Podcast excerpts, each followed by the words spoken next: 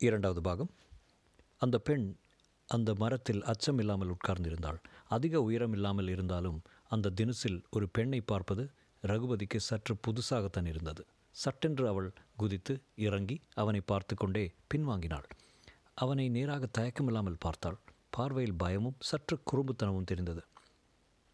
சுதா சுதா என்று கூப்பிட்டாள். இன்னும் ரகுபதியை பார்த்து கொண்டுதான் இருந்தாள்.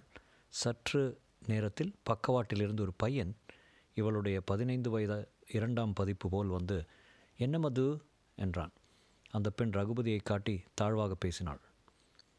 அந்த பையன் இப்போது ரகுபதியை பார்த்து சிரித்தான். ரகுபதிக்கு கோபம் வந்தது. கெட் அவுட் என்றான். அவர்கள் சிரித்துக்கொண்டே ஓடிப்போனார்கள். வெட்கமாயிருந்தது. அவர்கள் தன்னை பார்த்து சிரித்ததில் ஏளனம் இருந்தது. சற்றே திமிரும் பெரிய வீட்டு பிள்ளைகளின் கர்வமும் தெரிந்தது. அந்த பெண் சற்றே ஆச்சரியமாகத்தான் தோன்றினாள். அவளை அவன் பார்த்ததில்லை. எதற்கு சிரித்தாள்? நான் எனக்கு பேசிக்கொண்டது எனக்குள் பேசிக்கொண்டது அவளுக்கு சிரிப்பாக இருந்திருக்க வேண்டும். ரகுபதி தனக்குள் பேசிக்கொள்ளும்போது நாடகம் போல நடித்துக்கொண்டே எதிரே இருக்கும் ரகுபதியுடன் பேசுவான். பார்ப்பவர்களுக்கு கொஞ்சம் வேடிக்கையாகத்தான் இருக்கும். அதுதான் சிரிக்கிறாள். இல்லை என் தன் தோற்றத்தில் சிரிக்க வேண்டிய அம்சம் ஏதாவது இருந்ததா? பேண்ட்டுக்கு பட்டன் எல்லாம் சரியாக தானே இருக்கிறது? முகத்தில் பவுடர் ஏதாவது திட்டு திட்டாக தெரிகிறதா? ரகுபதிக்கு எங்கேயாவது கண்ணாடியில் பார்த்து கொள்ள வேண்டும் போல தோன்றியது. தூரத்தில் சரிவில் ஆறு தெரிந்தது. ஓலை பழுப்பாக இருந்தது. அதில் முகம் தெரியாது. புதுசாக மழை வந்த கழிப்பில் ஆறு குதூகலத்துடன் துள்ளி கொண்டிருந்தது. அந்த பெண்ணைப் போல. அவள் சிரிப்புக்கு அதன் சமீபத்திய இலக்கான என்னை மறந்துவிட்ட ரீதியில் ஒரு மணியோசை துல்லியம் தெரிந்தது. அந்த பெண் யார்? மது சுதா? மனது கலைந்து விட்டதால் விட்டதால் அந்த இடத்தில் இனி இருக்க விருப்பமில்லாமல் என்ன செய்யலாம் என்று யோசித்தான். ஒரு சிகரெட் பிடித்துவிட்டு வரலாம். பலசரக்கு கடையில் இவன் வந்து சேர்ந்து விட்டதை சொல்லி வைக்க வேண்டும். விக்ரமசிங்கபுரத்துக்கு போய் இவனுக்கென்று பிரத்யேகமாக ஃபில்டர் சிகரெட் வாங்கி வைப்பான். கடினமாக பாறை பாதையை கடந்து ரோட்டுக்குள் வந்தான். கடைசி பஸ் புழுதி தொடர சென்று கொண்டிருந்தது. பள்ளிக்கூட பையன்கள் விட்டால் போதும் என்று இரைச்சலுடன் மணி அடித்தவுடனே ஓடிக்கொண்டிருந்தார்கள். அங்கிருந்து மலைச்சரிவில் டென்னிஸ் கோர்ட் தெரிந்தது. அந்த அம்மாள் இன்னும் மார்க்கருடன் ஆடிக்கொண்டிருப்பது தெரிந்தது. எப்போ வந்தியே தம்பியே திரும்பி பார்த்தான். தபால்காரர் இவர் என்னவோ பிள்ளை. பேர் சட்டென்று ஞாபகம் வரவில்லை. மத்தியானம் தாங்க. உத்தியோகம் கிடச்சிருச்சா?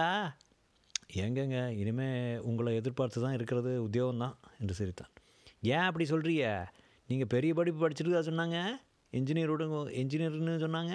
விரக்தியாக வேலை கிடைக்கும்ல? கிடைக்கணும் கிடைக்கணும் என்று புழுதி ஓய ஓய ஒதுங்கியிருந்து விட்டு சாலையை கடந்து டென்னிஸ் கோர்ட்டை நோக்கி நடந்தான். ஆர்டர் வந்தால் ஒரு நிமிட்டில் எங்கேயால் கொடுங்க என்று தபால்காரர் சொல்லிவிட்டு சென்றான். சரிவில் குறுக்கே இறங்கி டென்னிஸை வந்தடைந்தான். மார்க்கர் அவருடன் ரொம்ப பொறுமையுடன் ஆடிக்கொண்டிருப்பது தெரிந்தது. ரகுபதி வந்ததும் வாங்க தம்பி ஆடிற ஆடிறாளா என்றான். இல்லை ராக்கெட் கொண்டு வரல முன்சாமி. அம்மா யார்? என்று தாழ்ந்த குரல் கேட்டான். அம்மாள் தன் முகத்தை துண்டு போட்டு துடைத்து கொண்டிருந்தாள். ஆஃபீஸர் ஒய்ஃபுங்க புதுசாக கற்றுக்குறாங்க எல்லா பாலும் பானை தீர்த்தம் போல் உழுது கோட்டுக்குள்ளாவே அடிக்கிறது இல்லை. இப்போது அந்த அம்மாள் அவர்கள் அருகில் வந்து புன்னகைத்தாள். இவளை எங்கோ பார்த்திருக்கோம் என்று ரகுபதிக்கு தோன்றியது. முனுசாமி யார் இது? உச்சரிப்பில் பட்டணம் தெரிந்தது. இவங்க இன்ஜினியர் கோவிந்தராசன் மகனுமா? அப்படியா? Please to meet you I Mrs Gopinath Raghupathi மையமாக சிரித்தான்.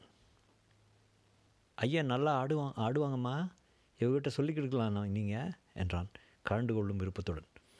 அப்படியா? எனக்கு சொல்லித்தரும் பொறுமை இருக்குமா அவருக்கு முதல்ல கோர்ட்டுக்கு வராதீங்க. வால் ப்ராக்டிஸ் பண்ணுங்கள் வால் ப்ராக்டிஸா? உங்கள் வீடு எங்கே இருக்கு? இந்த கேள்வி இருவருக்கும் ஆச்சரியத்தை அளித்தது. எங்கள் வீடு தெரியாதா உங்களுக்கு? சாரி தெரியாது. கோபிநாத் யாருன்னு தெரியாது? Oh yes sorry mister Gopinath புதுசாக வந்திருக்க ப்ராஜெக்ட் ஆஃபீஸர் சாரி சாரி அப்பா அவரை பற்றி சொல்லியிருக்கார். உங்கள் வீடு எங்கே இருக்குன்னு நிச்சயம் எனக்கு தெரியும். என்று ராஜாங்கமாக நின்று கொண்டிருந்த இங்கிருந்து தெரிந்த வீட்டை காட்டினான்.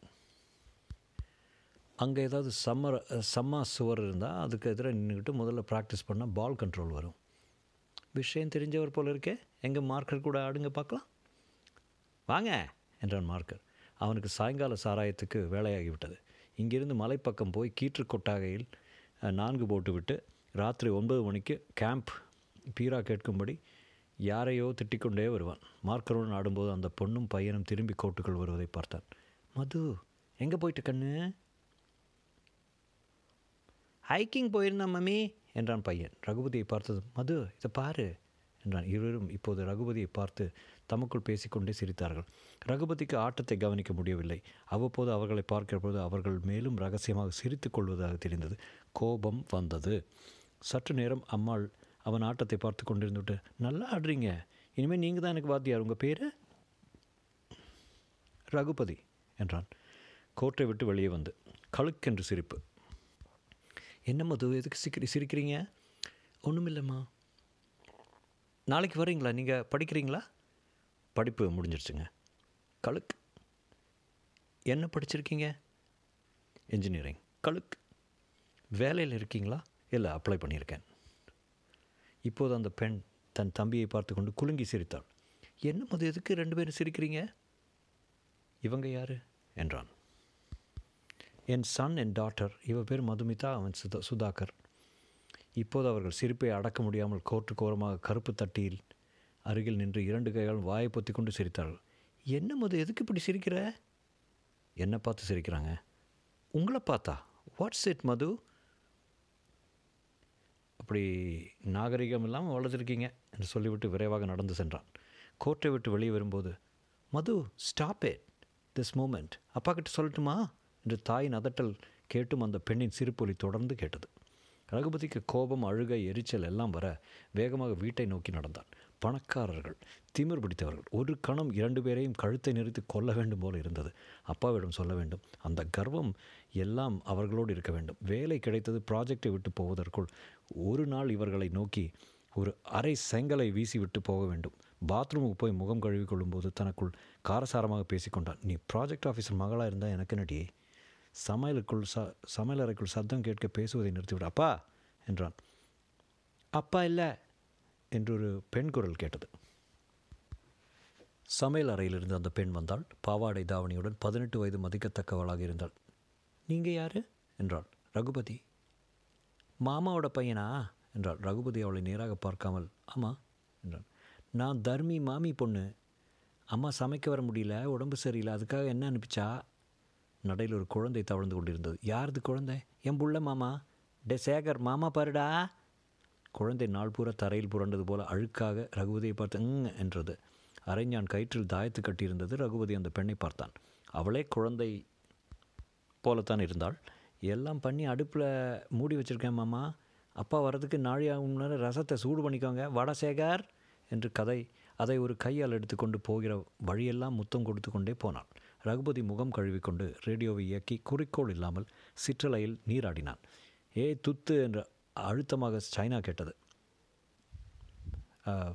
மாவுத்தன்படி கிருஷ்ணன் சரஸ்வதி ஆகியோர் முரட்டுக்காலை படத்தில் ஷைலஜாவை விரும்பி கேட்டுக்கொண்டிருக்க அவள் மாலை மச்சான் ஆசை வச்சா வரலாமா தொடலாமா என்றாள். அப்பாவின் புத்தகங்களை மேய்ந்தான். வேதாந்தத்தின் கூடவே ராபின்ஸும் இருந்தது. சிரித்து கொண்டான் அப்பாவுக்கு எதிலும் அதிக நம்பிக்கை கிடையாது. சின்மயானந்த கேட்டுவிட்டு ஐவி சசி படத்துக்கு போவார். இரண்டுக்கும் அவருக்கு முரண்பாடே கிடையாது. ஒரு நாள் அவரை கேட்டுவிட வேண்டும். மது சுதா ஏதாவது ஒரு விதத்தில் அவர்களை பழிதீர்க்க வேண்டும். மறுபடி ஊமை கோபம் ததும்பியது. என்னை பார்த்தால் எல்லாருக்கும் சிரிப்பாக இருக்கிறது. கேலி பண்ணு என்று நெற்றியில் எழுதி ஒட்டியிருக்கிறது. உறவில் கலப்பதும் பிரிவில் தவிப்பதும் ஒரே நிலவு என்று ரேடியோ சிலோன் அடுத்த பாட்டில் சொல்லி கொண்டிருக்க ரகுபதி தனக்குள் பேசிக்கொண்டான். இது பேச்சு கூட இல்லை. ஒரு விதமான வால்டர் மிட்டித்தனம். ஒவ்வொரு நாளும் ஒவ்வொரு விதமாக தன்னை நினைத்து கொள்வான். இந்த முறை பியான் போர்குடன் கடுமையாக போட்டியாக டென்னிஸ் ஆடிவிட்டு டை பிரேக்கர் வரை வந்து போர்கின் சர்வீஸை உடைத்தும் ஜெயித்ததும் போர் நேராக பாய்ந்து வந்து க கைகுலுக்கி வேல்டன் ரகு என்று சொல்லிவிட்டு கடுமையாக முகத்துடன் கோட்டை விட்டு வெளியே போக பார்வையாளர் மத்தியில் அந்த மதுவும் சுதாவும் ஆ என்று வாயை பிளந்து கொண்டு பார்த்து கொண்டிருந்து விட்டு அவனை மொய்த்த கூட்டத்தின் ஃப்ளாஷ் பல்பு மினுக்களின் மத்தியில் திணறிக் கொண்டு வந்து அந்த மது கண்ணில் நீர் பொங்க மிஸ்டர் ரகு உங்கள் திறமையை புரிஞ்சுக்காமல் அன்றைக்கி சிரித்ததுக்கு அவமானப்படுறேன். Sorry sorry sorry. யாருக்கடா சாரே? என்ற அப்பா நுழைய வெட்கத்துடன் தன் கனவை ரத்து செய்துவிட்டு மையமாக சிரித்தான். ரேடியோவை நிறுத்து எனக்கு தமிழ் சினிமா பாட்டு கேட்டால் கான்ஸ்டிபேஷன் வந்துடும் என்ன ஏதாவது சாப்பிட்டியா? இல்லைப்பா நீங்கள் வந்து சாப்பிடலான்ட்டு காத்திருக்கேன். சமயக்கார அம்மா வந்திருந்தாளா? இல்லை ஒரு ஒரு பொண்ணு அந்த அம்மாவுக்கு உடம்பு சரியில்லையா? ஓ ஜெயந்தி வந்திருந்தா? இந்த வயசில் கை குழந்த? அது மட்டும் இல்லை புருஷன் கூட வாழ்ந்து அவன் துரத்தி விட்டு ஆச்சு. துரத்தி விட்டும் ஆச்சு. சமையல் பாத்திரங்களை திறந்து ஆராய்ந்தார். கொஞ்சம் உப்பை அள்ளி போடும். எங்கெங்கே போயிருந்த சொல்ல. எங்கேயும் இல்லைப்பா காட்டில் கொஞ்சம் அலைஞ்சேன். டென்னிஸ் கோர்ட்டுக்கு போயிருந்தேன். எங்கள் பாஸ் மனைவியை பார்த்தியா? பார்த்தேன்ப்பா. எப்படி டென்னிஸ் ஆடுறாங்கம்மா? இப்போ தான் கற்றுக்குறாங்க உங்கள் பாஸ் பொண்ணையும் பையனையும் பார்த்தேன். மதுமிதா சுதாகர். சார்மிங்கில் எனக்கு அவங்கள பிடிக்கல. எதிர்ப்பு எப்போ பார்த்தாலும் இழிச்சுக்கிட்டு. I don't I don't like them அழகான பொண்ணு நான். கொஞ்சம் கூட பண்பே இல்லை. உன்னை பார்த்து சிரிச்சாங்களா? ஆமாப்பா. உன்னை பார்த்து சிரிக்கிறதுக்கு என்ன இருக்குது எனக்கு புரியல விட்டு தள்ளுங்க. அவங்கள பொறுத்தவரையிலும் இந்த பிரதேசத்துக்கு ப்ராஜெக்ட் ஆஃபீஸர் தான் ராஜா மாதிரி. அதனால் கொஞ்சம் கர்வம் இருக்கலாம். கொஞ்சம் கர்வத்தை மற்ற மற்ற எல்லாரும் சகிச்சு தான் ஆகணும். ஆனால் அப்பனை சந்தித்து அவரோட பேசியிருக்கேனே. அப்படி ஒன்றும் அகராதி பிடிச்ச ஆளை தெரியலையே. பொண்ணு சுகம் இல்லை தோட்டத்துக்கு போய் வாழை இலை அறுத்து அறுத்து வந்து அலம்பி தரையில் போடுவதற்கு முன் வாயிற்கதவை தட்டும் சப்தம் கேட்டது. யாரே? பாரு.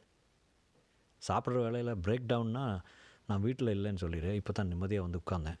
ரகு வாயிற் பக்கம் சென்றான். கதவை திறந்ததும் ரெண்டு சைக்கிளை பார்த்தான். மதுமிதாவும் சுதாகர் சுதாகரும் நின்று கொண்டிருந்தார்கள்.